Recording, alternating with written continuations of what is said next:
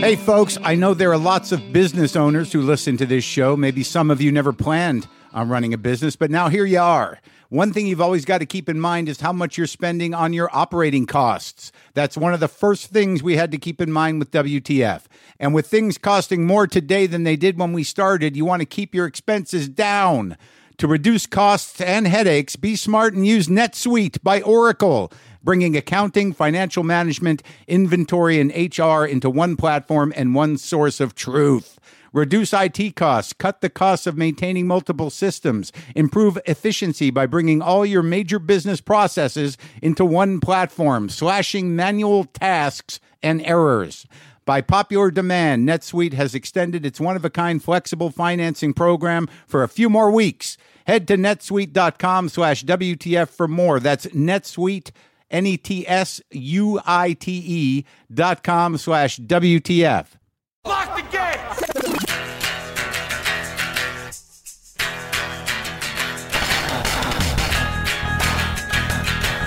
All right, let's do this. How are you, what the fuckers? What the fuck buddies? What the fucking ears? What the fuck nicks? What's happening? Before I get too caught up, uh, my guest today is Martha Kelly, comedian uh, and also a regular on the show Baskets with Gak Galifian Nikotopoulos, Z- Zach Galifianakis, Zach Galifianakis. Yes, Martha Kelly will be here today. I'm Marc Maron. This is my podcast, WTF. We've been going strong for how long now? A lot of episodes. When did we start this? How far back was it? Was it 2009? Wow. That's a long time, man. It's been going, and I got to be honest with you. Everything changes tomorrow for everybody in this country in a significant way. And I will say this that uh, my life changed dramatically and for the better during the Obama administration. It wasn't um, because of Obama, but I feel like we both had uh, an, an, incredible arc during those years. Uh, I was privileged enough to speak to the president here in the garage. That was a, a definite high point. But uh, tomorrow, the the tone of culture officially changes. Um, so a few of you may be thrilled and excited. I imagine just as many are uh, terrified and feeling uh, hopeless. And then I imagine uh, there's a few people that are, uh, all right, uh, I, I did what uh, I thought I had to do. I, I hope you, I hope this works out. But the one thing I knew about Obama was not a lot, but uh, you know that he was just there doing his job. I didn't. He didn't have to bother me every day. Uh, I didn't have to hear from him every day. Uh, he didn't have to, uh, uh, you know, check in with the world uh, in in a way that would make everybody wonder if everything's okay today. So that's going to be a little taxing. Personally, my brain, you know, over the last several years has gotten a little spoiled in that uh, you know I, I things were okay. I thought that the country was being managed okay, and uh, I was feeling okay. But uh, what I'm learning now is I have a natural uh, disposition towards uh, you know somehow I could keep my own personal uh, anxiety and panic at bay because all evidence was indicating that things were okay. But boy, my brain just is like, you know, when there is something that I see as terrifying or hopeless or unresolvable or depressing and it's real and it's big and it's right in front of me, my brain is just sort of like, ah, well, that looks like home. Now, finally, a reason to, to be miserable and anxious and hopeless. But this is a, here's an upbeat thing quickly for those of you who have been following last week's show when I told you about that letter I got from that kid I knew, Ted, and I told you about how he punched me in the stomach after I sang a song for his girlfriend as a kid. And he wrote back, uh, subject line, sorry I punched you. Hey, Marc. Oh my God. Listen to yesterday's podcast. The song, seriously blocked memory. What can I say? I would like to make it up to you if possible. Let's talk sometime. Come visit New Mexico early to mid April before your Boulder show if you can. I'll buy you dinner and we can catch up on life. I know the power of the grudge. Best, Ted. Yeah, the power of the grudge. Uh, yeah, that might be a theme next few years. So, uh, Go to WTFpod.com slash tour for all my upcoming tour dates. I will be in Tallahassee on Tuesday night. I will be doing some sort of, uh, uh, I think it's part of a festival there. Um, I've never been there. I'm excited. I think we've sold about 700 some odd tickets. But come, I think there's more seats for you. I believe it might be even a 1,200 seat situation. 700's fine with me. That's January 24th. That is Tuesday next week. Tallahassee at the Ruby Diamond Concert Hall. Got a surprise for you today. Uh, Dan Pashman. I've had him on the show a few times. He uh, has a podcast called The Sporkful. Uh, he was with me back in the day when I started broadcasting on radio. Uh, we go back. We have a, a, a nice al dente dynamic, but not really. He's a he's a a, a softy and uh, a bright guy, and and I I've always enjoyed his laugh, but I also like busting his balls. But uh, to tell you why he's here, really, he was in town doing some other stuff, but he was he's the biggest Springsteen fan I know. All right, like his jersey, full on, all in Springsteen guy, and I could have asked for counsel before I talked to the boss, but I did not. I could have I could have reached out to Dan, but I didn't want to get into the mire of the Springsteen fan head. But I did want to do some uh, talk about it after. So I had Dan over when he was in town for a bit, and we talked about that among other stuff. So this is me and Pashman uh, breaking down my Springsteen experience from his point of view. Me and Pashman. Here. Sometimes I wish I paid more attention in school, or in some cases, any attention at all. There are probably a lot of things I could have gotten more out of, like literature, and now it's probably not in the cards to go back to school and study the classics. But luckily for us, there's a new podcast called The Foxed Page that dives deep into the best books of all time. This is basically like the best possible college English class, but more relaxed and fun. No pressure of grades or needing to prepare something to say in class. It's only the books you want to read and know about presented by best-selling author Kimberly Ford. Everything from Cormac McCarthy to Madame Bovary, from classics like Frankenstein to modern hits like Lessons in Chemistry. I love Ireland, but I missed the boat on James Joyce. The Foxed Page has a three-part series on Dubliners, and that's a pretty great starting point. Want to get the most out of what you read? The Foxed Page is for you. Get it now wherever you get your podcast podcasts. Here you go. I watched that um, four hour long uh, Tom Petty and the Heartbreakers doc. Oh, God. Great. That sounds Great. two and a half hours too long. No, it's great. I was I was crying at parts. Really? Yeah. Oh, just listening to those songs. Like he's my Springsteen. Really? A little bit. I guess because he's like California guy. or No, guy. no. I mean, I love Bruce, uh, but like in terms of listening to music, I think that their place in American culture on some level is a little similar. The um, uh, I don't think Tom Petty's really dark, you know, or, or that exploratory, but I, I think that as American songwriters and bands, the Heartbreakers and the East Street Band are, you know, they they had common trajectories. I guess, but I, I think what you said is right. I, I just felt like there's not a whole lot of emotional depth to his music. It sort of feels like he decided 40 years ago that he was going to play rock and roll. And I get that there's some nobility to just being like, I'm going to get really good at doing this one thing. I'm going to do it forever. And that's cool. He's made some great right, songs, but like, no, you know, see, like I, there's a slight condescension. There's a couple of things you said quickly and with a sort of chipper confidence that you know they they didn't fall into the right slots in my brain. Like I if I if I, if I'm not wrong, uh, you're basically implying that Tom Petty's been doing the same thing for 40 years, and he's just got this thing he does, and it doesn't change much. And uh, you know, uh, I'm glad that he found his thing. do you disagree with that? Yes. There like there you know he does work within popular music. He likes to write pop songs and he likes to write well-constructed songs. But his band, The Heartbreakers, is one of the best bands that, that's ever played rock and roll, really. Um, you know, I was just watching uh, the new version, uh, the new Blu-ray of the Last Waltz last night with the band. Right. How, how do you feel about the band? I like the band. Okay. Well, you know, But I also think that if the band had been around for 40 years, they, I think that they would have uh, run out of creative steam.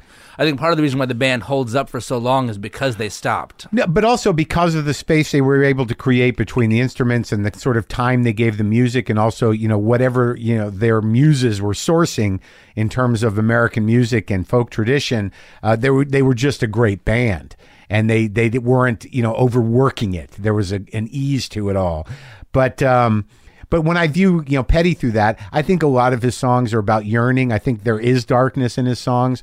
I think that a lot of them are about about love, and a lot of them are about, um, you know, not really knowing. I understand that there was a few albums there you might not have liked, but um, very comforting and uh, provocative music to me, Mr. Petty, and I'm always happy that he's around. What That's try- what- that. What, are you trying to get him on the show now? No, I'm not. This is. I'm not using you. Why would I? You think like great dance here? Finally, I can do a subtle plea to get Tom Petty on. But I, you know, I almost called you uh, as I was heading to New Jersey because, look, do not misunderstand me. I love Bruce Springsteen. I I, I know. I listen to his records over and over, but I was I'm not a fanatic Bruce Springsteen guy, and I had to go through you know a sort of complete reevaluation of his stuff and re-listen to a lot of it before I talked to him. It's really better that I wasn't like you, uh, and I I didn't say that with any stink to it. going into the interview, Well, I feel the same way in the other direction, Marc. yeah, but uh, no, but I mean, could you imagine yourself with uh, you know what if uh, Bruce came on the Sporkful? I mean, be you wouldn't be able to talk. Yeah, I would need a few minutes to collect myself. But my point being, and I'm not insecure about it, but I was going to call you, and then I realized, like, why am I going to call a Bruce Springsteen fanatic before I go talk to him? I know how I want to talk to him. I had an hour. You listened to it, yeah. and I thought you did a great job. I, Good. Thought, I thought your interview was excellent. I thought you guys really connected. It was that's real- important. Absolutely. Well, that's Yeah. a huge part of what your show's about. And um, I thought it felt like, even though some of the topics that you talked about, he's talked about in other interviews, there was a different tone to it because Yeah. of the style of interview that you do. That it Right. felt more like a conversation, Right. Less like a one a one way street of I ask a question and then you provide an answer. Yeah. So that gave it sort of a different air to it. Right. There was a, there was about 25 minutes in where it just clicked into something else. Yeah. It became a personal thing. Like I could feel it. what I liked most about it, I mean, I felt. Look, I'm sure that you have. You're gonna. You know, when the story of WTF is written, like you'll have other shows, the Obama show, or whatever, that will have gotten more listens, and people. I'm sure people have many different opinions about what their personal favorite WTF Yeah. guest ever, who, Sure. who that is. But I think that this was the quintessential WTF episode. Really. Yes, because at its core, Yeah. as I hear, like what this show is about is uh, exploring a person's background and journey, Yeah. and then connecting that to their art. Mm-hmm. The central question of this show is like, what happened to you? what and what did you experience Yeah. in your life, Yeah. personally and professionally, Yeah. that led you not only to be the person that you are, but to create the art that you create? Okay. and to make and to draw connections between personal experience and artistic expression. And my experience. Right, right. Please see me while I talk to you. But I mean, b- because you, you're like part Yeah. of what brings that out is your connection with your guests. And Yeah. You're, and you're often, uh, you are often talking, especially in your open monologue, Yeah. opening monologues, about your own uh, issues and making that same connection. But it was funny with Bruce because I was like, you know, I gotta, I gotta, like my outside of listening to all the music, knowing that I wasn't really going to talk about it. And thank God I read enough of the book to sort of get a sense of him personally because I don't always realize going into these things that, you know, how much he's talked publicly or how much his fans know. But there is a, a definite sort of group of Springsteen fans that are like, I've, I've listened to everything, I've seen everything, I've read everything. Like he's got those people. And I knew that, and I always know that going into a big artist. But like, I really needed to see if I could, you know, talk to him as a person. And it took a little while. It took like 20 minutes for me. Like, I knew when I started talking to him, I didn't waste any time, you know, getting into the meat of things. Right. And I don't know that he was expecting it, but I felt right away because I am genetically New Jersey and I brought that up. Yeah. But just right away, for some reason, when I said there's a lot going on in the house because of Christmas, he goes, correct. I was like, I'm in in a way. Yeah. like that's all like that that correct Yeah. was hilarious to me. What was it about his demeanor that switched at a certain point that that sent you the signal like we, we've we've crossed over from like Well, there was a couple of moments, right? When when I related to him as a performer, that was one thing, and then that moment where I'm like, I basically say like, yeah, I, I you know, it's like you know, off stage in my emotional life, you know, I, I I have a hard time trusting anyone. He goes, of course you do. Right. That moment, I was like, okay, yeah, we're we, you know, we're talking like a couple of guys now. right Right. right yeah I mean he was just so damn eloquent Yeah. and thoughtful Yeah. and the reason why he's the quintessential W- WTF guest in my mind is that he drew connections between personal struggle and artistic expression more explicitly than any other guest. Yeah. I, I thought when he talked about, you know, these things happen to you growing up and it burns and burns, but if you can take that fire and point it in the right direction, it becomes a powerful weapon. Yeah. And, and where He, he, said that. Yeah. Oh, that's pretty good. Right. Yeah. And, and, and I gotta listen to this. You thing. should. You should. and the other part that he said was, you know, um, I'm paraphrasing, but something to the effect of, "You don't become a rock and roll star if you had a nice placid upbringing. Right. You know, you need chaos and tumult. Yeah. That s- single s- sentiment." Is the underlying assumption of this entire show and of your Right. whole, your whole approach to your own creative evolution? Yeah, and in art in general. I mean, I, I don't want to say that's always the case because you know people get upset. You know, like I feel okay, and I'm trying to draw. You know, I, I don't. but but you know, I don't want to alienate those people. But I Yeah, I'm sure that didn't come across as condescending to them at all. Go on. no, but I mean, like I think that's true. I, I think there's something about you know the the kind of like lifelong broken heart or the you know the the sort of fragmentation of your emotional being from an age before you know you had any control over that that does lead to uh, finding relief and expression. I mean, I, I I don't know if I've ever thought about it that way, and it's obviously more complicated. But I appreciate uh, the uh, the validation from a true Bruce Springsteen fan. no, you did a great job. How many times have you seen him? live Yeah. uh I, I haven't i'm not the kind i'm not so hardcore that i have an exact count i would Like estimate hundred? no no no no i would say like 20 Yeah.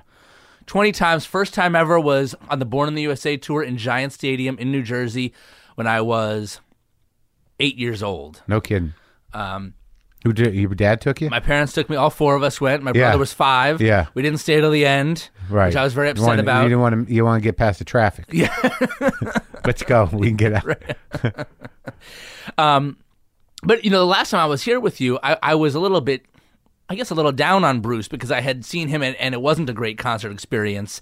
And I sort of talked about how I felt like maybe he he was creatively spinning his wheels, and you defended him very well. And then subsequent to that conversation we had, I saw him again in Yeah. Brooklyn, and it was a fantastic show.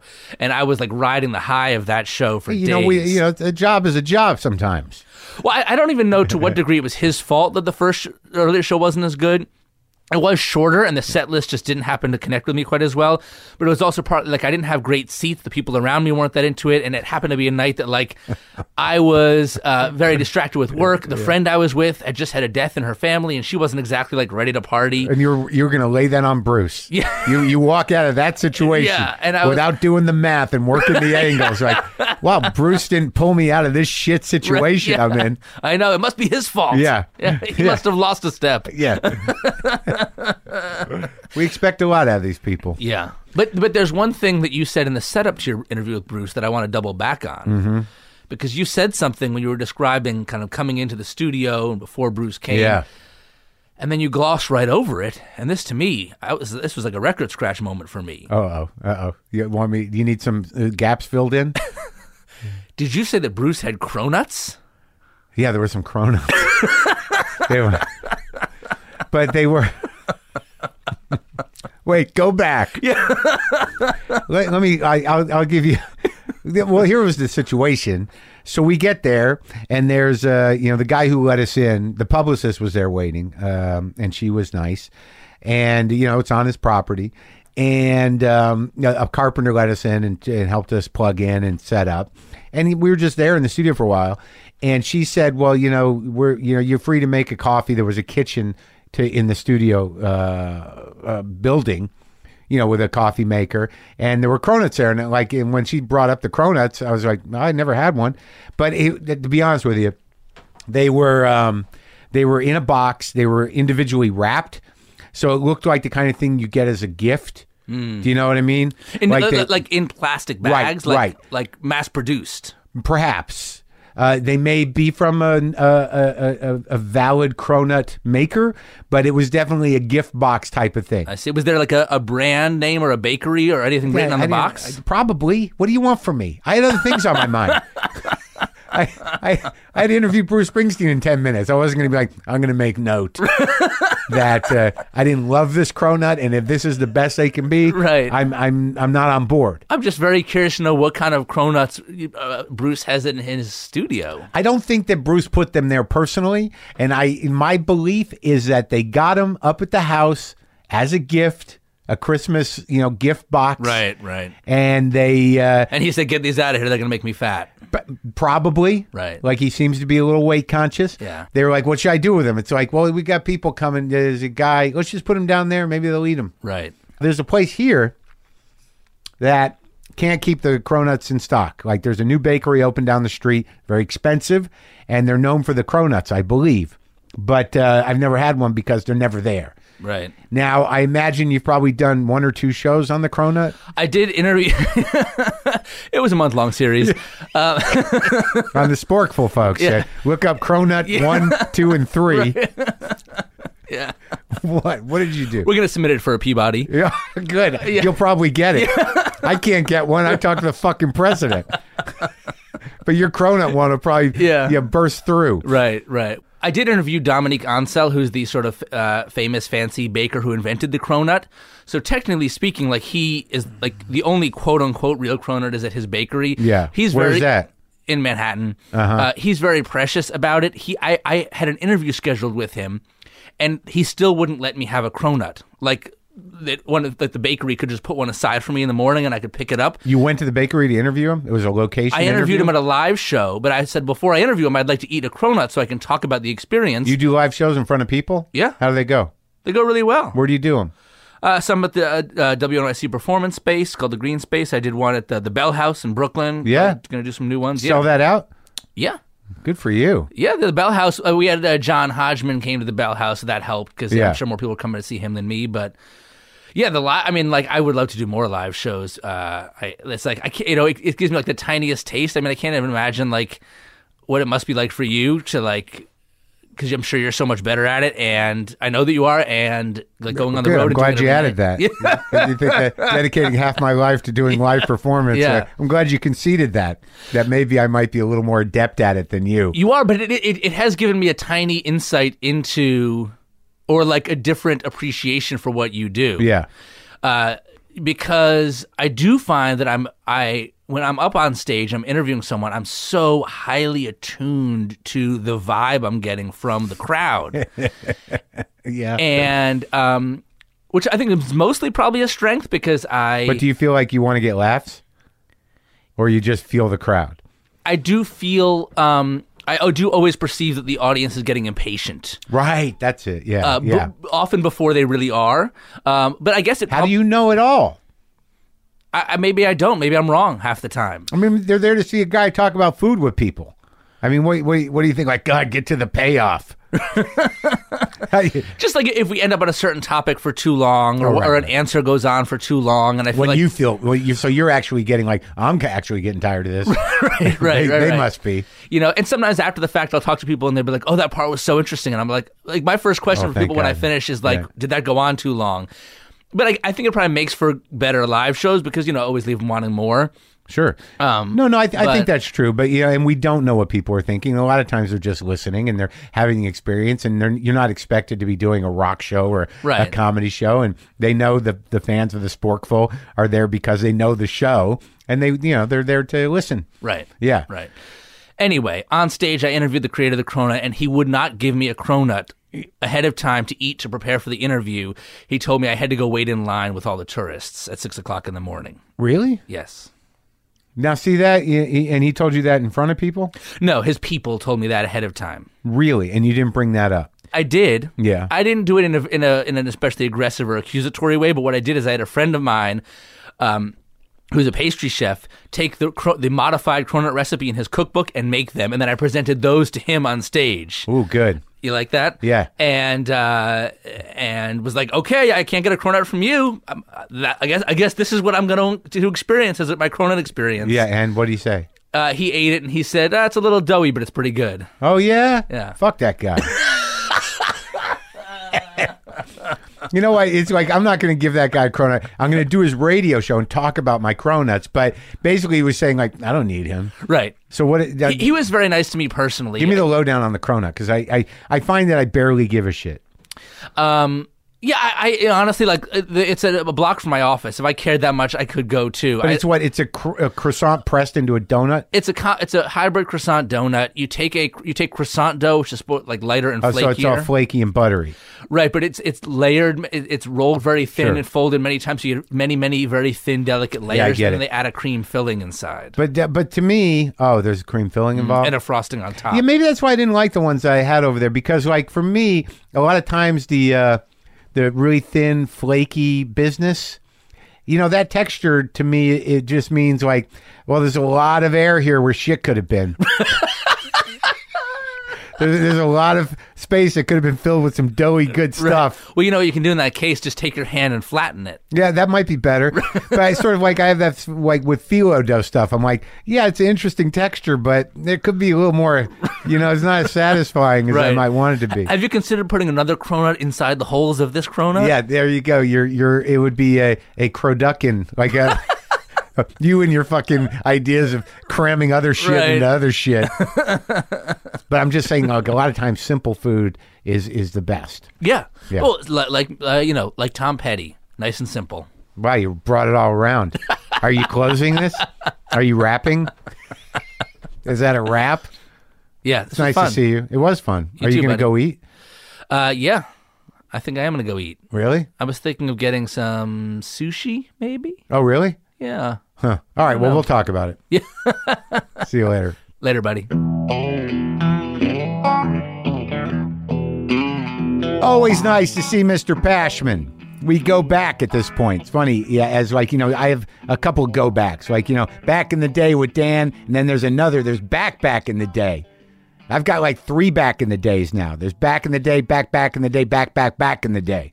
Got to start uh, making sure I make that clear.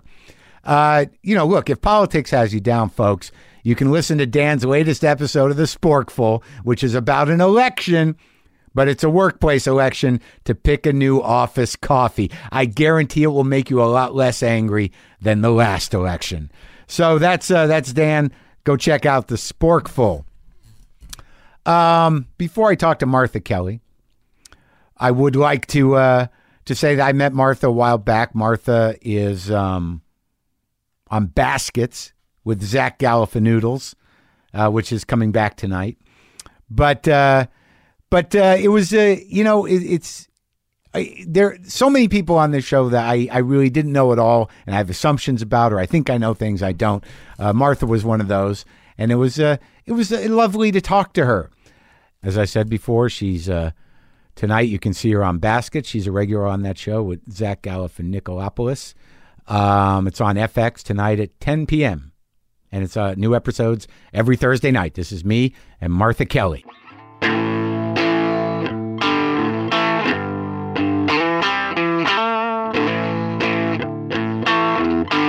Your demeanor is partially unconscious. Yeah, it's just my uh, how I talk. Yeah, but what's going on inside? What's going on inside, Martha? I mean, like I, I know. one thing is uh, antidepressants are going on inside. How long's that been going on for? For a few years. Um, I mean, I took them a couple times for sh- a short term period in my early 20s. Mm-hmm. And then I didn't want to. Um, and then I started drinking a lot. And I- Booze? yeah, and you, you're not supposed to drink on them, and I chose booze, Yeah. um, which I still think was the right choice at the time. So you you said uh, this medicine that they're prescribing me that I can't feel tangibly, Yeah, not working. not not not worth giving up um, the love of my life beer at the time. Beer. Yeah. So you're beer drunk? Yeah, just because I, because with beer you can kind of gauge where you are drunk wise, and I hated the spins and throwing up, so I would, you know, mo- for a- for a good amount of time I could, you know, stop before that happened. Just get drunk enough to not. Yeah. And with beer, you That's can kind of make a day of it. Yes, and you can make a meal of it because that's what I would do at the end is not eat dinner and just drink beer to save money and calories because Right. it has a lot of calories. Sure. So It sounds like you had a really good plan going. I really, um, for a while, it seemed like a great plan, and uh, yeah, but then when I quit drinking, it was a few years before I um, was willing to consider antidepressants again. I just didn't want to need something to make me feel normal.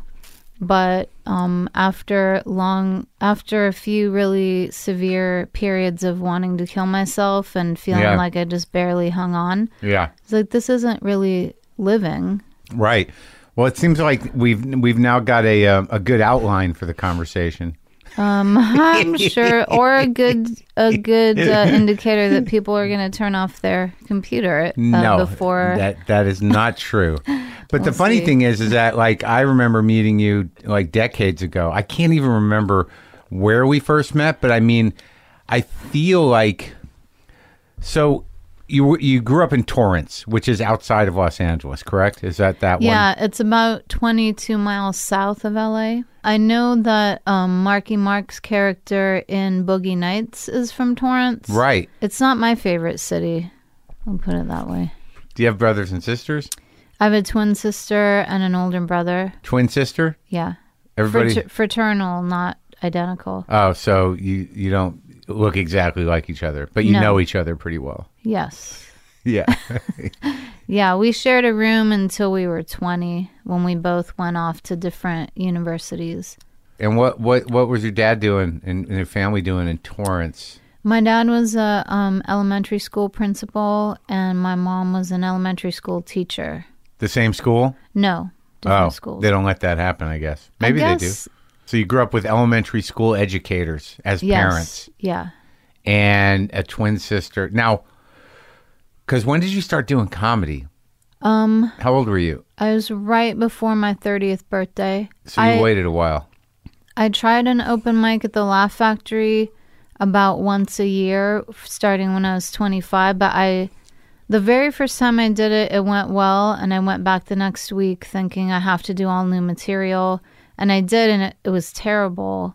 And then it took me a year to recover, and I did that once a year, bombing Once Yeah. bombing once or twice, and a year. Yeah, and then it'd take a long time to go back. Um, So Yeah. all right. So between the ages, so you you you go to junior college, and what's the plan? Were you feeling depression? Were you getting shit faced then? I wasn't drinking a lot. I was smoking pot whenever I could. Yeah. Um, And uh, I was an English major. I still haven't graduated. I need like eight units to get my bachelor's degree. Is that something you're thinking about doing? Yeah, just because I went in 2013, I went back to my school for one quarter, and it was that was when I wasn't on antidepressants, and so it took a bad turn. But before it took a bad turn, it was so fun to be back in school. I So this loved was it. three years ago, Yeah, after a you know what 15, 20 year hiatus.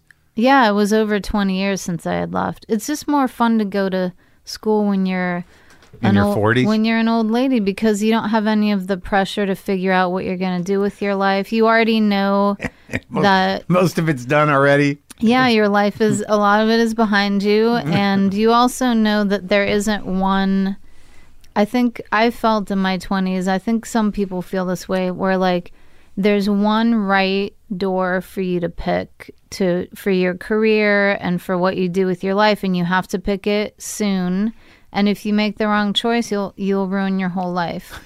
And that's not actually what It's not true though, right? No. not at all. Not for me. I didn't. Yeah. I didn't know there were. all I saw was a lot of doors, Yeah. a lot of hallways. Like I couldn't get out of the hallway. Right. It was very exhausting. The Yeah. the door, the potential door possibilities. right. So you were studying English in junior college. Was that in Torrance? Yeah, El Camino College. Nice. I loved it. I hated high school, but I loved junior college because there was none of the social, the forced social. Um, Right, because it's a commuter Stuff. campus, right? Yeah. Yeah. It's Yeah. just people that want to learn yeah, whatever. and really good teachers. Yeah? yeah, yeah. Because at the junior college level, they don't have to do research to keep their job, so it's just people who love teaching and they're really good at it. Really? Yeah, it was really fun. Did you ever think about teaching? Um, I'm too self conscious and not and don't have enough alpha to uh, lead a class of young people. I taught defensive driving like three times when I lived in Austin and was really bad at it. And um, that yeah, I would Defensive driving?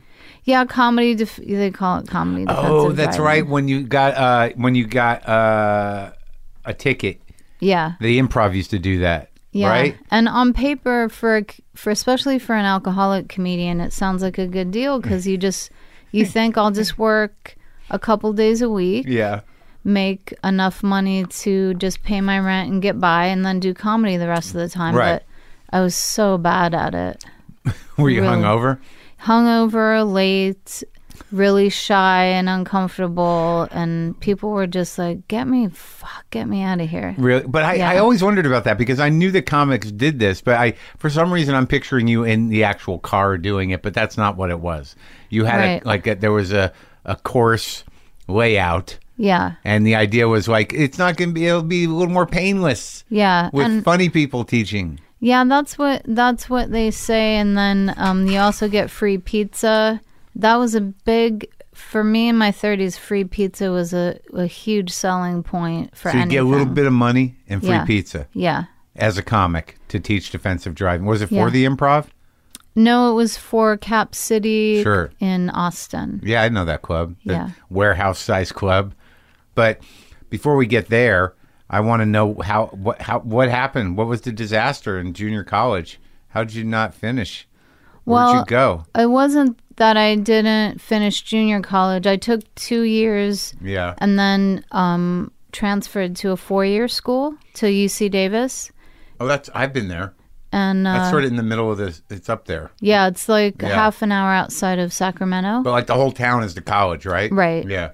And uh, when I went, it was one of the easier UC schools to get into. That's why I picked it. Partly because it was far away from home, and partly Yeah. because it was it was way harder to get into like Berkeley or UCLA. Right. But now Davis is much harder to get into, but they have a really cool thing where if you went there when you were young and you left on good terms, you can go back anytime under the same requirements as when you left. So my graduation requirements are much easier than what people who are um, getting a bachelor's in English at Davis have to do now. Right. But I can still go back and just finish under the old requirements No matter what. and just automatically get back in because I left without having killed anyone or you know having any trouble except I got I had bad grades. I get I got kicked out twice for bad grades and went back to summer school and then got back in and it's I was very depressed and I wouldn't um didn't know it. Didn't know that's what was wrong. What was the feeling? You just couldn't engage. You want to get out of bed. You didn't. Yeah, not yeah, not not uh Friends? No friends? I had friends uh, in the dorms the first year I went to Davis, and and I just that's I drank a good amount, a great, and it was a great time. Uh, the drinking and smoking pot, but Yeah. um, I just had like depression and then some um issues with social like friendships where sort of approaching the area of people with borderline personality disorder where it was hard for me to there'd be a honeymoon period with people and then I would just be if someone hurt my feelings or disappointed me I'd be like I never should have been friends with them in the first place just kind of real extreme back and forth with people Do you think you had borderline? I think that I had um because that can go away. I hear, like if you if you like, it's one of those things that's very hard to treat, but it can adjust its way sort of into a uh, manageable zone. I, I definitely ha- feel like I had um, tendencies towards that. Yeah. I don't think I was all the way into having a full on personality disorder Right. because um, I probably wouldn't have been able to stick with my therapist so long if I if I had been too far into it. Right, right, because you you would have been like manipulating them or onto them or Or just them. or just ending the relationship if something happened that hurt my feelings, you know. But like when I first started, I've been seeing the same person off and on um, since I was like 23. Still, Yes, yeah. Uh, when I when I've moved away, I haven't um, seen her like when I lived in Texas because she's here. yeah, Um, and coincidentally, that's when I my drinking went from weekends to every day. So I wasn't in therapy when I was in Texas. yeah and drinking alcoholically. So you knew, like, so you were having trouble in school. You got kicked out, and you knew you you didn't know at that time that you had borderline tendencies. You just thought No. you were. It's hard. It's like such a hard.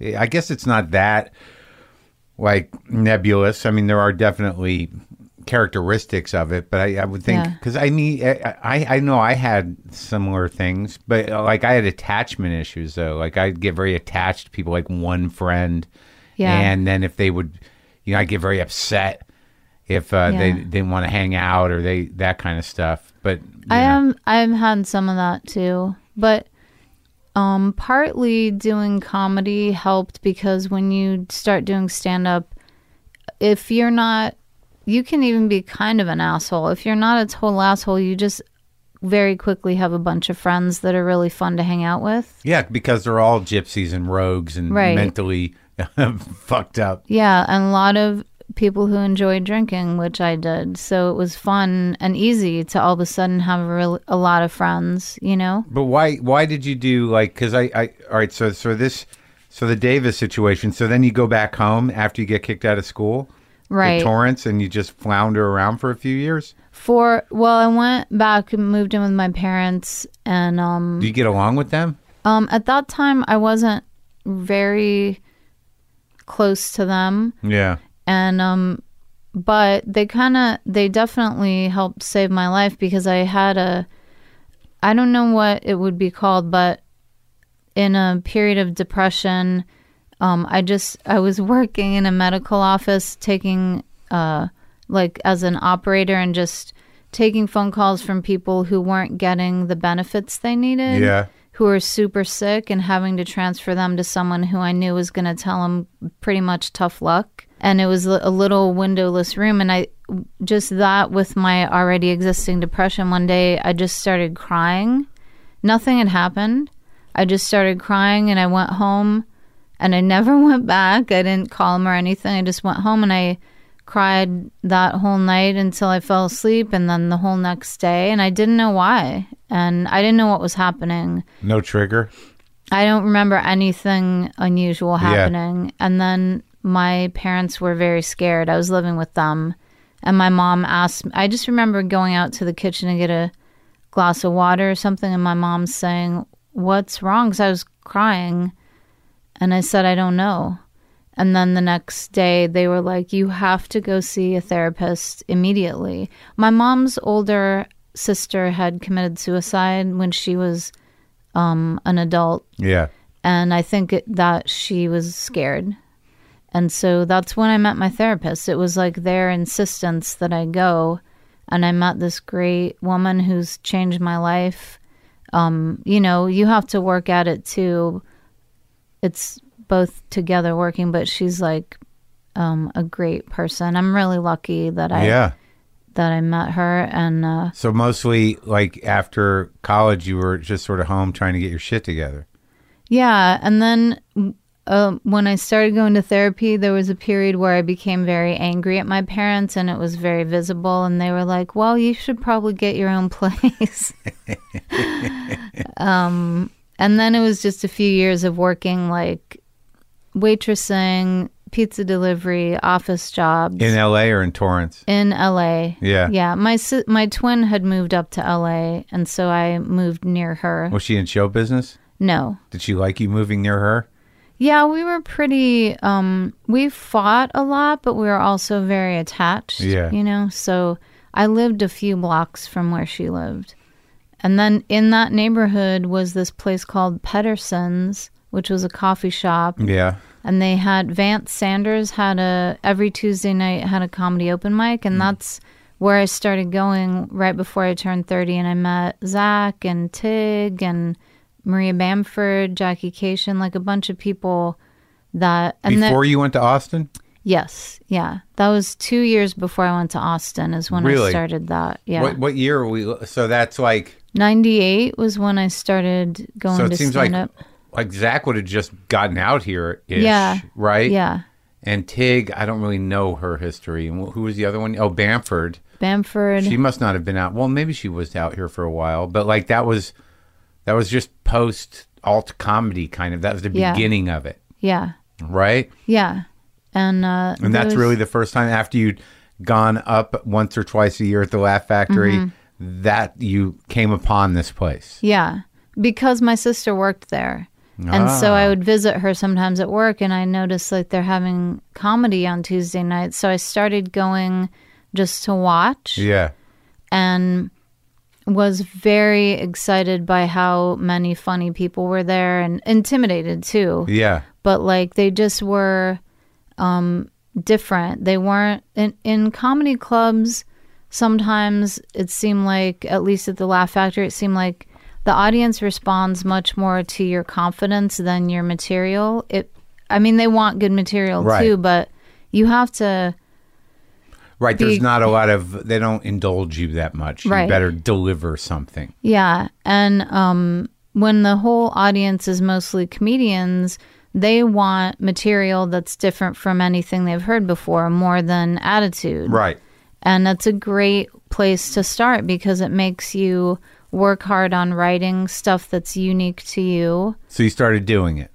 Yeah, and I started drinking before I went. That was the other key. I didn't do that at Laugh Factory, but I figured out at Pedersen's I'll drink before I go up, and then um, my stage fright was mostly gone. It worked. Yeah, And you, you know, you're you struck. You're highly structured with your jokes. You're not. You don't Yeah. riff a lot. yeah. I don't. I I. sometimes I will think maybe I could, and then every time like nope, don't riff. Not good at it. I'm really really bad at it. Ugh, it's painful. But I remember like so. This is '98, and you started doing it. Uh, you know, at least weekly, getting getting a little buzz on and doing your jokes. You know, in front of a room full of of uh, you, you know a new generation of comics that Right. thought differently about comics.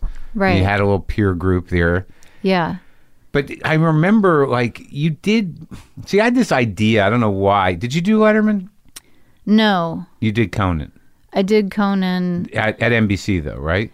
Uh, yes, and Right. then um, yeah, I the year before the year that Letterman announced he was retiring, Yeah. um, the comedy booker emailed me asking if I would want to submit a set, and I was at a really bad place. That was 2013 and or 14, but I was like 50 pounds overweight, out of control eating disorder, really just barely holding on to sobriety, really depressed. It was like Letterman was the biggest deal to me. I would have that would have been I he was my one of my idols, but uh, like I can't even attempt to go on TV when I feel like Jabba the Hutt. So it was like I waited a year before I even tried to get a set. Yeah. And then he had announced he was retiring, and, And there was, was hard to get a set. no, I'm not saying I would have, even if No, he I know, but hadn't yeah, been, that but last just year that was- I, but it, I, yeah, it just, I, but, I love him. I love he- him. I did too. Yeah, he's not dead. He's just out. but um, but no, I for some reason I had it in my head that you know the mythology of Martha Kelly was that you know you you you'd done comedy, you did Conan, and then for some reason I decided that you disappeared entirely? Well, I kind of did when I quit drinking. For a couple years, I didn't do stand up at all. Oh, that must be it. So let's go. So when do you decide and why do you decide to move to Austin from here?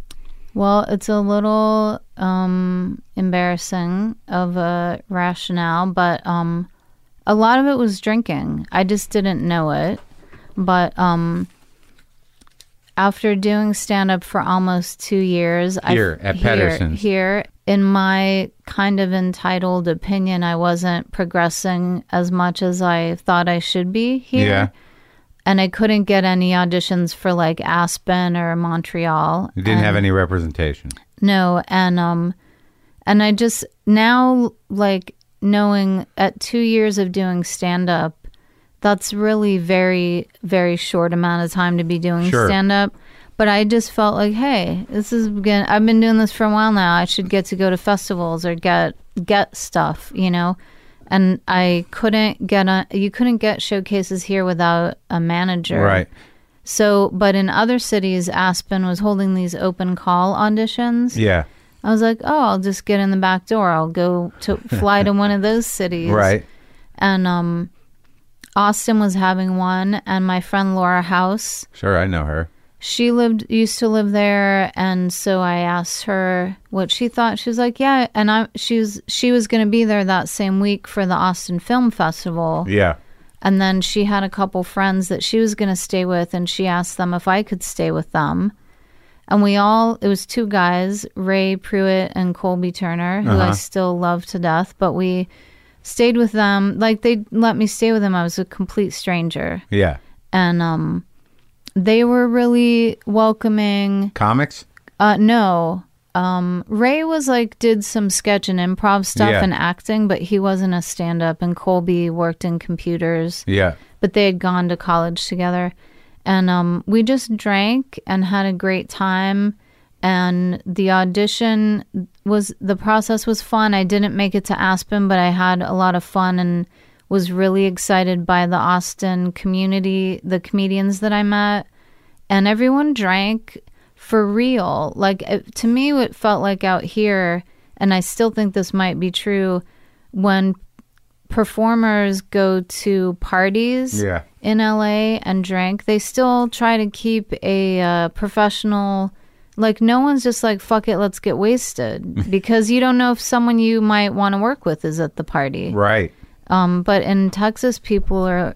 Fuck it. It's about having as good of a time as you can. not going to run any, into anybody that you might want to work with in Texas There's- necessarily. Yeah, there's no industry there, and there's uh, Plenty of booze. different, plenty of plenty of booze, and uh, So this is like 2001. This was um, the end of 99. So I started doing stand up at Pedersen's in January of 98. And then October, the end of almost two years later, October of 99, I went to Austin. I loved it. I also had a crush on Colby. I was like, a lot of alcoholics are like, hey, I should just move to this place because I Yeah. had a good weekend there. Yeah. and I did. And, uh, How'd it go? um, for overall, I'm really glad I did it because um, some really fun things happened with comedy there, and I think that I my drinking accelerated at uh, such a rapid pace that I ended up getting sober earlier than I might have if I had been able to control it longer. Did I run into you in Austin ever? I know we had met before, but I saw you once when you did this show, this podcast live during um, South by Southwest a few Didn't you years do ago. it? Yeah, Yeah, you were With- on the podcast. yeah, with Lucas. Yeah, yeah. I, you know, I always knew you were sort of around, but you were you living in Austin when we did that podcast? No. Yes. So I moved there in the beginning of 2000. Yeah. Moved back here at the very end of 2003. Why? Um, because um, I was my life was going down the toilet because of my drinking. Like I was months behind in rent. I was hardly doing stand up. um, what were you drinking? What was your drink? Just beer? Miller Lite. Really? Yeah. So, so that was so. If you're like a serious beer drunk, your apartment probably was pretty ugly. Yeah. a lot of bottles. I had four cats and a dog. Yeah. And just it was I was just living not functioning really. Like a case a day? No, because I have a low tolerance for alcohol, so I could get um a very I could get very drunk on six beers. Uh huh. Um, six pack a day. Yeah, and maybe and then towards the end like between 6 and 8, you know. Yeah. Unless you're drinking natural light beer, in which case it's you can drink it all night and not Yeah. get too drunk, but mostly Miller Lite. And then my parents, I kept borrowing money from them. I I got fired. I lost weeks at comedy clubs on the road because they had heard that I was shitty because I would get drunk before I performed. And um I mean that's not the only reason I also would bomb a lot of times on the road, even if I wasn't drunk. Yeah. Um, We have a very specific thing. You know, your energy is what it is. It's not going to shift. right. Not even if there's an emergency. It's still pretty much the same. Did you Um, were, were you working? What were you working as a feature? Yeah. And that started to crumble. Yeah. And so my parents finally uncharacteristically said, "We will if you move back to California, we and and if you agree to go to counseling with us because of your money problems." They didn't know I had a drinking problem, and I didn't wasn't a, aware of my drinking. And that, you're in your you know. 30s. Yeah, I was um 35. So this is not. It's embarrassing. Yeah. Yeah. Um, but also just being in denial. Like I drink um, you know, several light beers a night. I don't drink during the day. I've never had a DUI. All the th- reasons alcoholics Yeah. well, you'll find whatever Yeah, evidence sure. you need to Sure. you know. So Yeah. um they said they would give me three months they'd help me move into a place of my own out here and pay for three months of rent and groceries if I would go to counseling with them. And you weren't feeling depressed. I was, but I just thought it was because uh, life was really unfair. I didn't connect it. I I thought I should drink less, but I thought I'm not an alcoholic, so my options are really I have to be the one to control it. Yeah. And um and then moving out here thinking, well, I'll go back to drinking like I did in 99 when I left. Which was what three beers? Um, yeah, I mean, I would go to, I would go out and I would drink two to three beers as fast as I could and not eat dinner, Yeah. have a great buzz, and then within a couple hours, it wears off enough to s- kind of safely drive home. Yeah. And that's mostly what I was doing. Yeah. You, you're a good planner. Yeah, I'm very afraid to let go And you don't. of control. And you don't have alcoholism in your family. Yeah, I do. Yeah. Okay. And, um, you grew up with it, Yes. And um, so you're then here I moved three back, months. and within two and a half months of being back, I was my drink my drinking accelerated again so quickly and was so much worse even than when I left Austin. That that's when December twentieth of two thousand three is when I was like, I can't drink anymore. I I still didn't know if I was an alcoholic. I thought I probably wasn't an alcoholic, but I just it hit me like for years I either don't drink at all or I get drunk every night. I've not been able to moder- be moderate. But you grew up with it. right. You knew what it looked like. Uh, yeah, and my twin sister had been in rehab, and so, but my idea of people with a problem was people whose behavior while under the influence hurt other people. And when I drank, I wasn't that different from how I am right now. Yeah. I, as I said earlier, I had some relationship problems that were similar to people with borderline. Yeah. And so I did hurt people, what, but it wasn't while drunk. It was Yeah. just in life, you know. Sure. Well, who was alcoholic in your house? Uh, my dad. Yeah. So your your model for it was like if I'm not being emotionally abusive Right. or while or drunk. If I'm not having blackouts and yelling at people, Right. If I don't have a DUI, if no one in my life is telling me you need to slow down. it's not a problem. But if you have um, similar personality to borderline, then you don't have anyone close enough to tell you your drinking bothers them. So that was sort of a facilitator, Sure. you know. And all and all the friends I had that I wasn't super close to, they all drank too. Right. You know. And and when you're drinking with other people drinking, no one thinks they're an alcoholic until one falls off. Right. And you're like, man, I didn't think it was that bad. Right. Yeah. Yeah. Yeah. A lot of people told me, "Oh, I, you didn't drink that much." Yeah. I was like, "I'm just a low functioning alcoholic." And with the depression, Yeah. it made it even harder to function. But the good thing is the depression probably helped me get sober sooner. So so once you got back here and your folks are helping you out and the drinking escalates and you just hit that wall, then that's when you got sober Yes. and you stayed Yeah. sober. Uh, yeah, I've been. I just um, celebrate is a is a strong term, but I just uh, marked 13 years of sobriety. Congratulations. Thanks. Yeah. It's it's the only it's my only alternative if I want to have any kind of life. So I'm really happy. Even though I'm not, I don't sound happy. I am happy to be Yeah. sober. It Yeah, was I- hard in the beginning. I didn't like it at all. Yeah, I got I have 17 years and like yeah, the first 5 years are, you know, it's crazy. Yeah.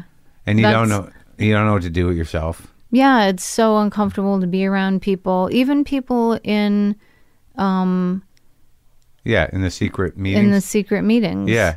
Oh yeah, th- they're, that's the worst at the beginning. I used to yell and scream, and I'm very dramatic, and I just made my life complete chaos. Yeah, You don't seem like the type for that. Uh, n- not.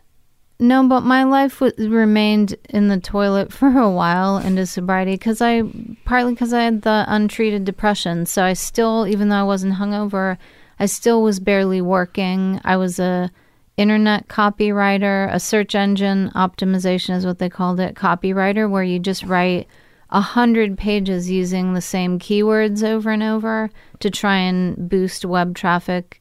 The the search engines have gotten so sophisticated that that job doesn't exist anymore. Yeah. But back in the early 2000s, but I was so depressed, I was hardly working, and I moved back in with my parents at almost a year sober. Yeah.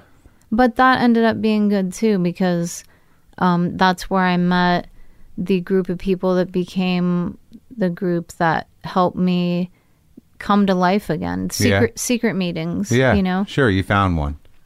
And then a couple years later, my um, niece and nephew were born, and my parents, who I was living with, became their daycare when their mom went back to work. Your sister? No, my brother. Uh huh.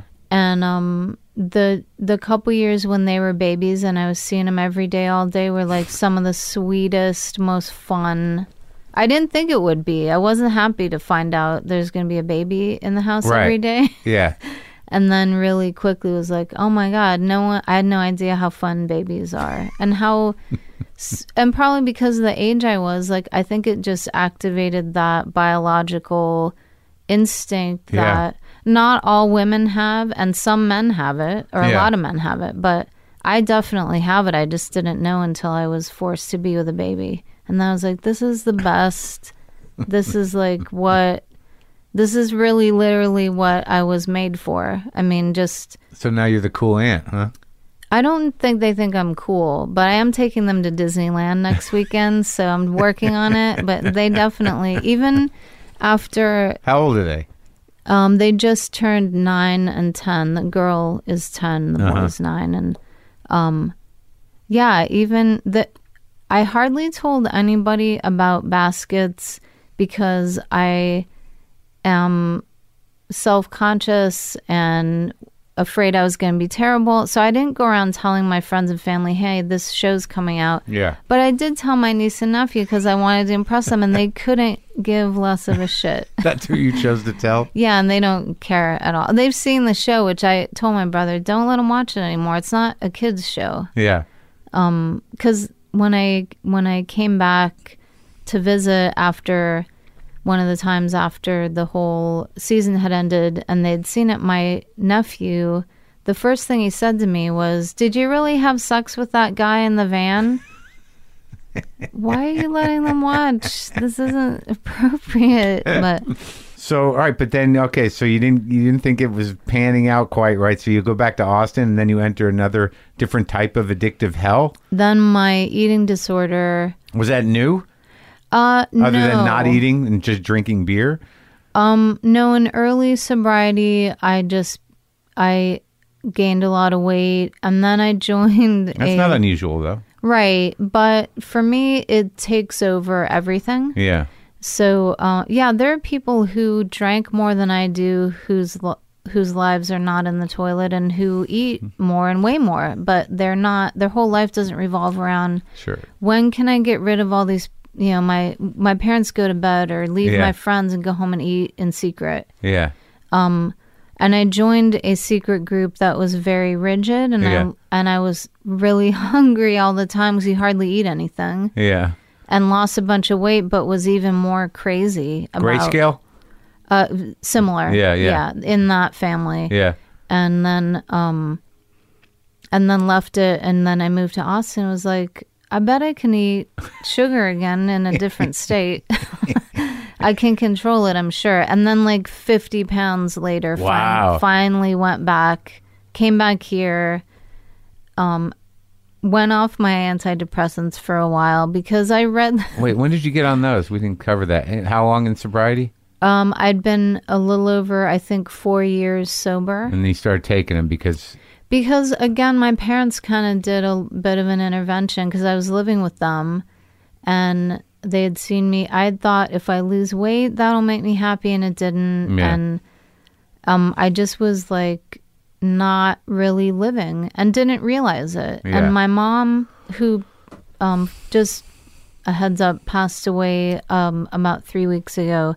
sorry. Um, thanks. She, but she, so she's on my mind a lot, of Yeah. course. And that was another time where she was the one who was like, "You need to go and get help. You're not living."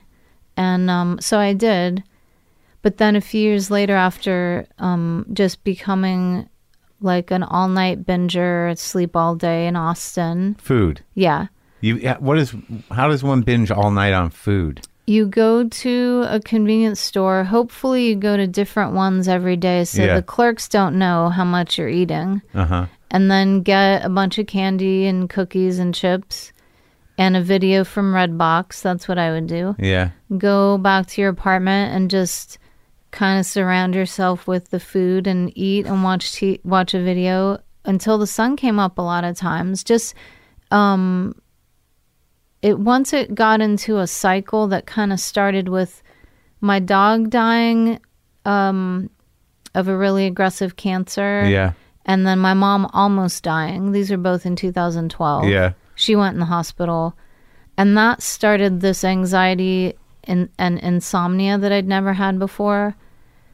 And that merged with the um, binging on sugar and stuff. And I just, I'd gotten to a cycle where I would just stay up all night eating and watching videos and then sleep all day and then get up and do it again and couldn't stop and didn't know what was wrong with me, you know? And he just kept putting on weight.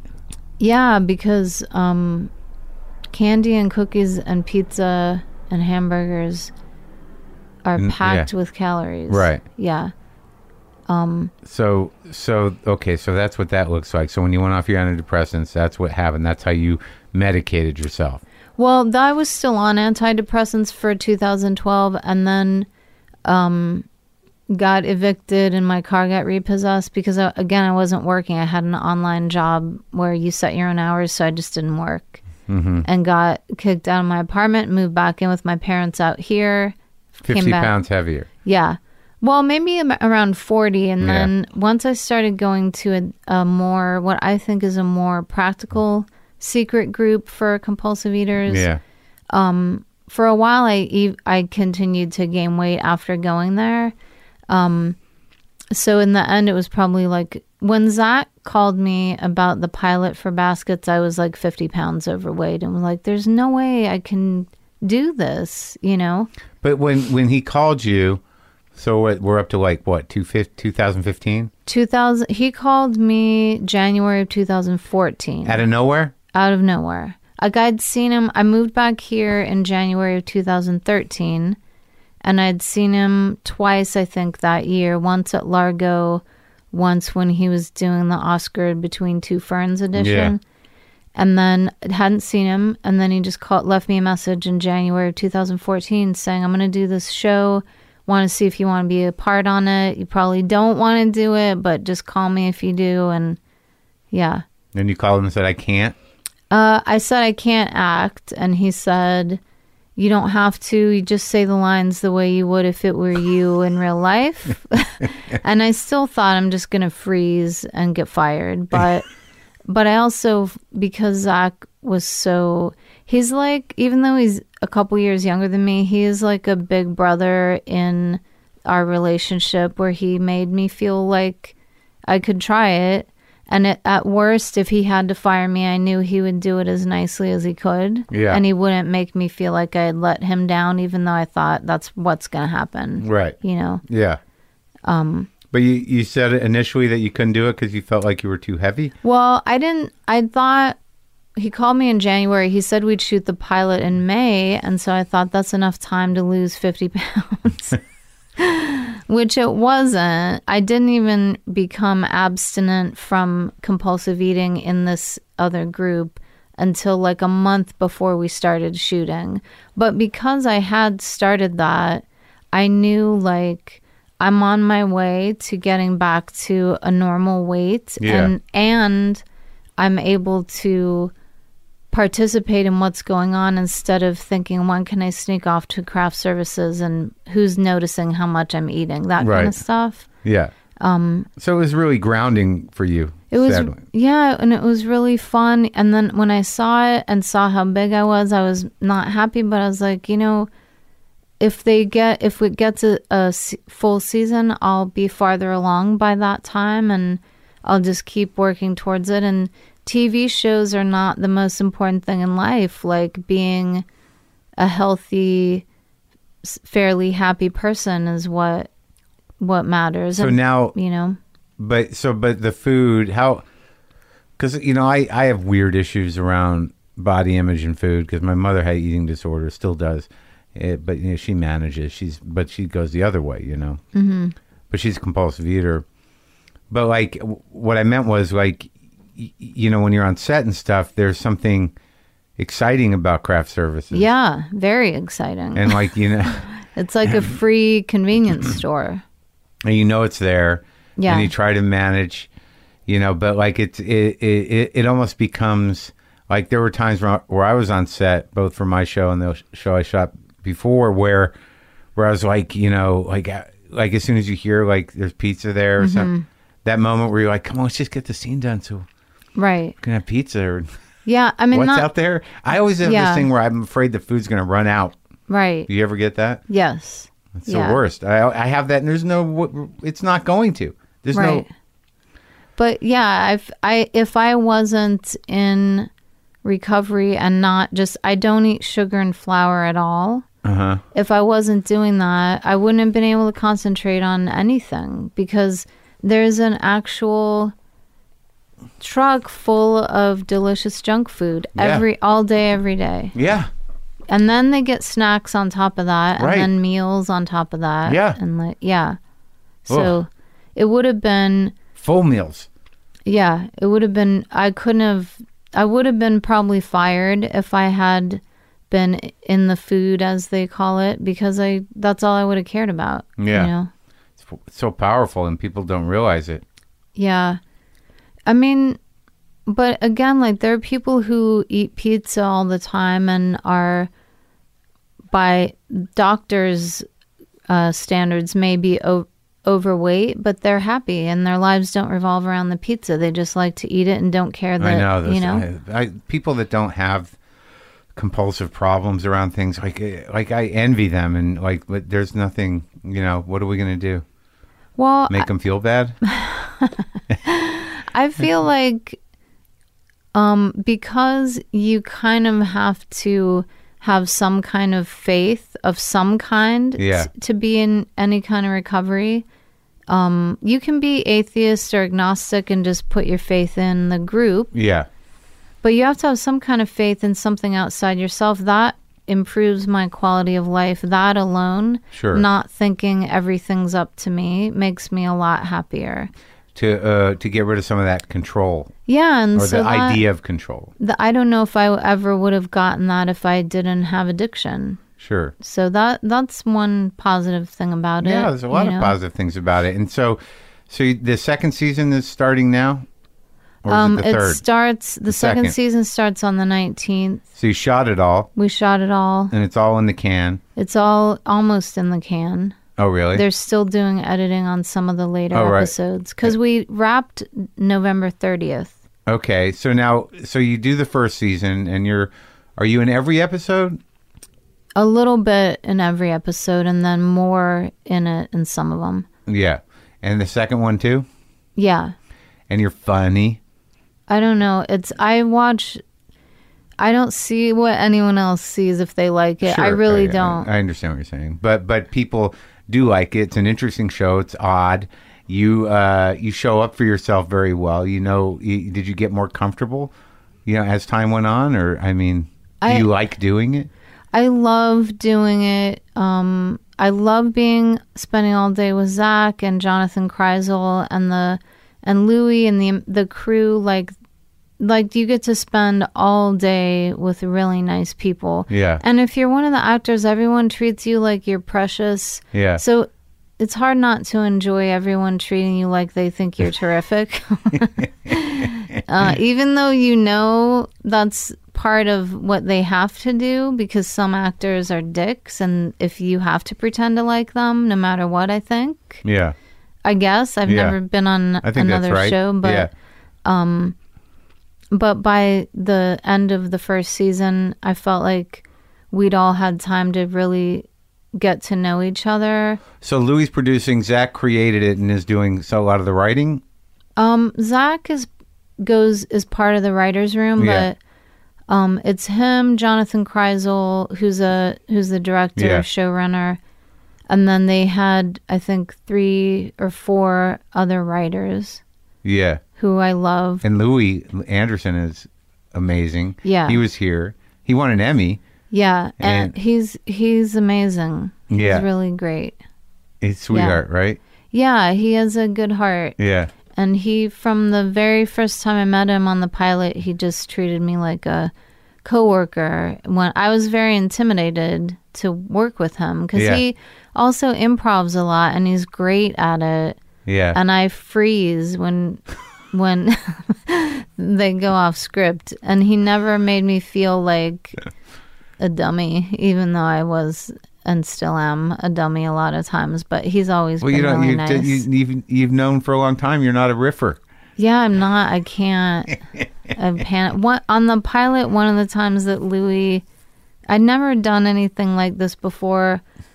Louie started riffing. I he asked me in character, asked me a question, and I couldn't think of anything to say. So there was just a long pause, and then I yelled "cut," and then they laughed, but they were also like. You can't yell cut. Only the director can say cut. But I just panicked. It's so But it seems like Zach knew exactly what you were going to do with this part, and that it is it is you. So whatever you're bringing to it and your discomfort is is working for the show. I think the writers and Jonathan um like make it they they make it work, really. They Sure. they make they make it seem like I'm doing something when really I really I I meant to do more this season because for season one, all all I could think to do is just always know my lines when I show up, so I'm not bumming anyone out by making it a longer day, and then be nice to everybody, Yeah. and then do whatever they ask me to do. Right. Um, And then it occurred to me because of a few times getting direction about like you're supposed to be feeling something.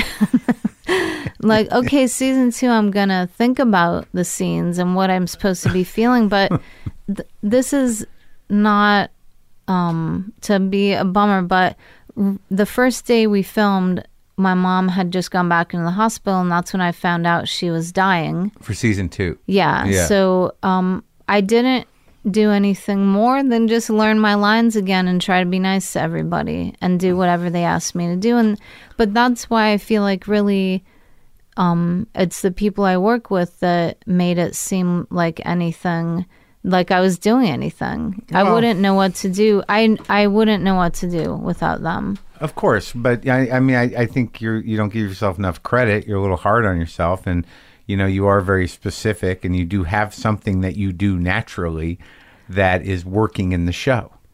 I I I'm glad that they I'm really glad that they have me on it. But I honestly like I'm coming from a history of periods of feeling entitled for no reason, entitled to stuff, entitled to Well, now it's like you're working.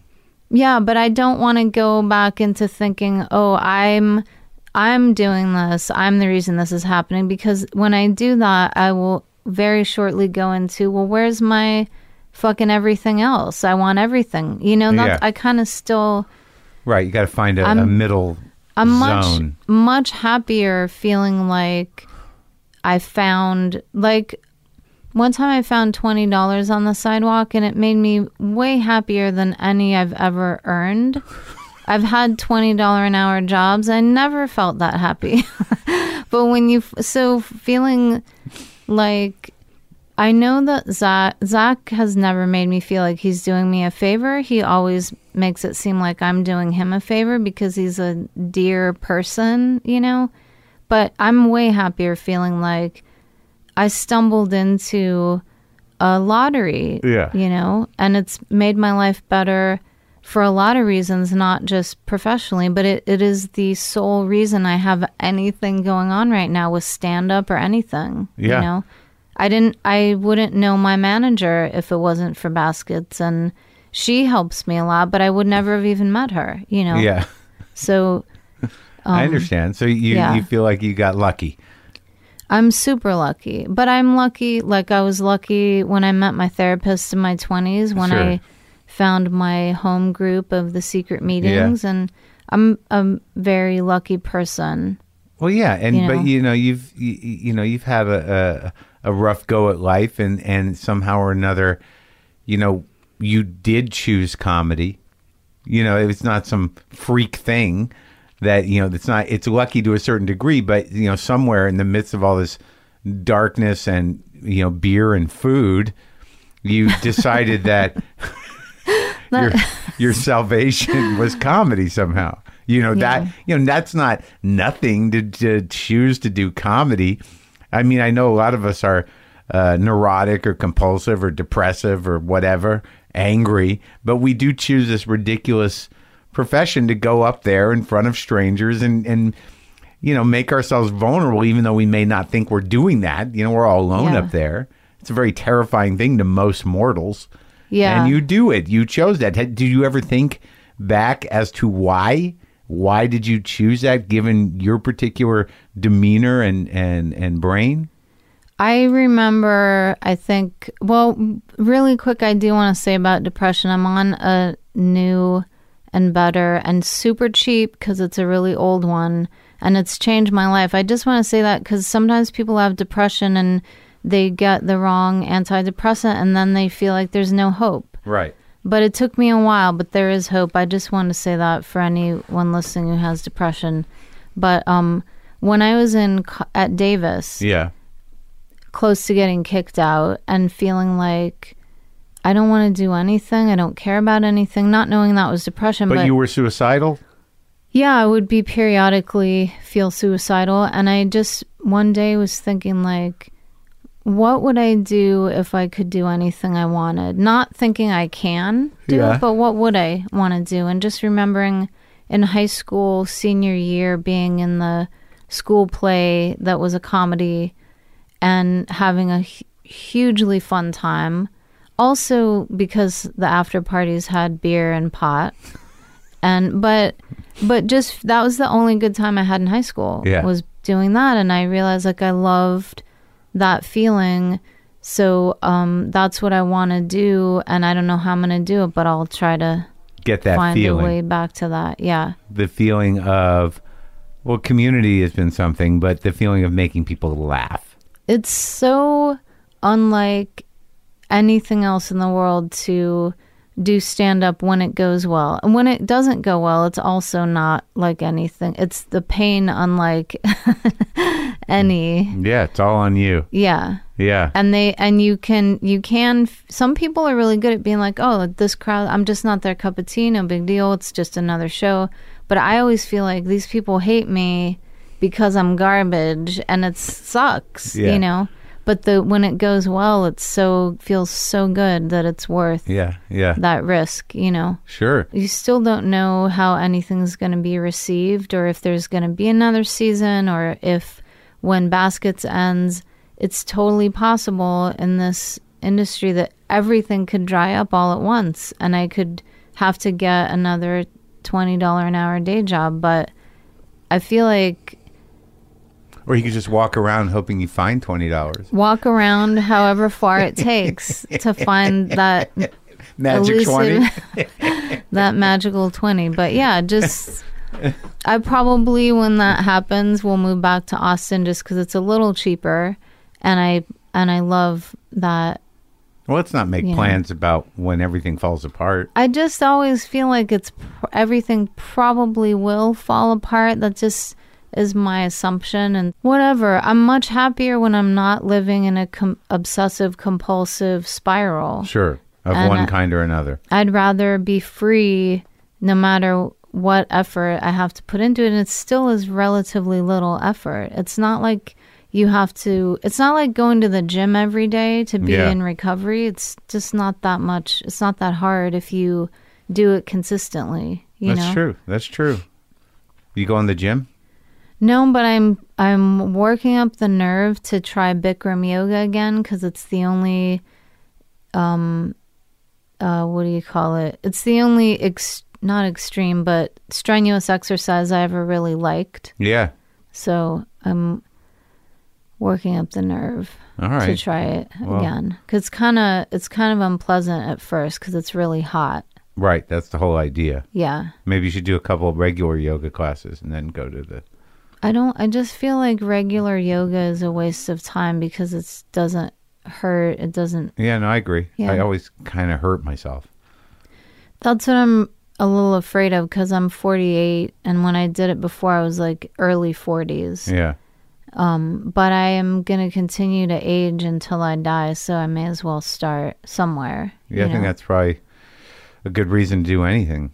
Yeah. It- eh, Just it- proactive, anyways.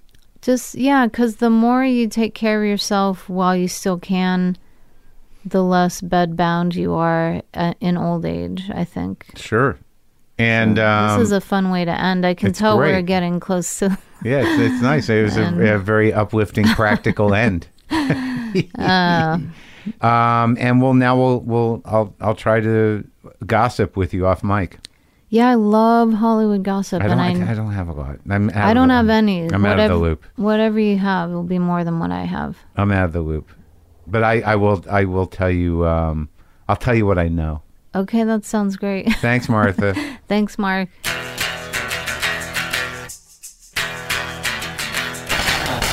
All right, that was Martha. Watch uh, Baskets tonight, every Thursday night. And now I'm going to play guitar and give you a little something else with that.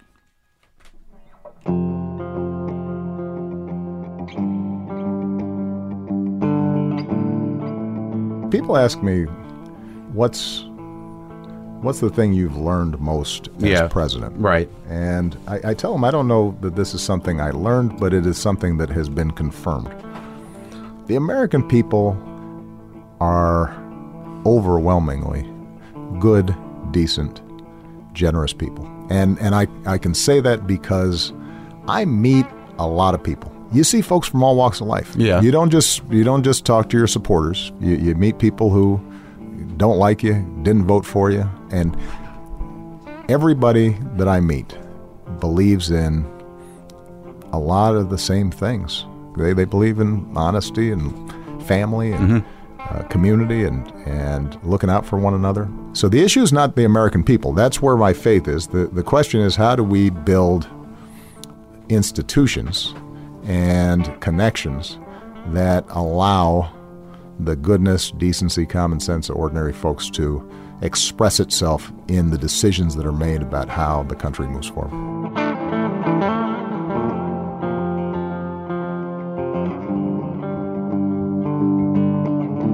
Eh, you know, when you wake up every day, you say to yourself, "Are things a little bit better?" Yeah. And if you if you take that long view, then you're less nervous or stressed about the day to day ups and downs, and you kind of just start blocking that stuff out because you're staying focused on uh, your ultimate destination. You can just block it out, obviously.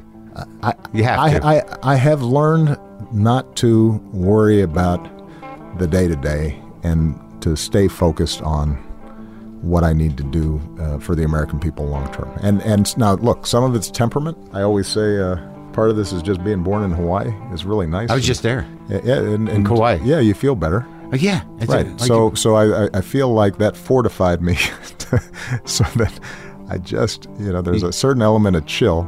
You've got a Hawaii in the you got- mind? you got a little Hawaii in the mind.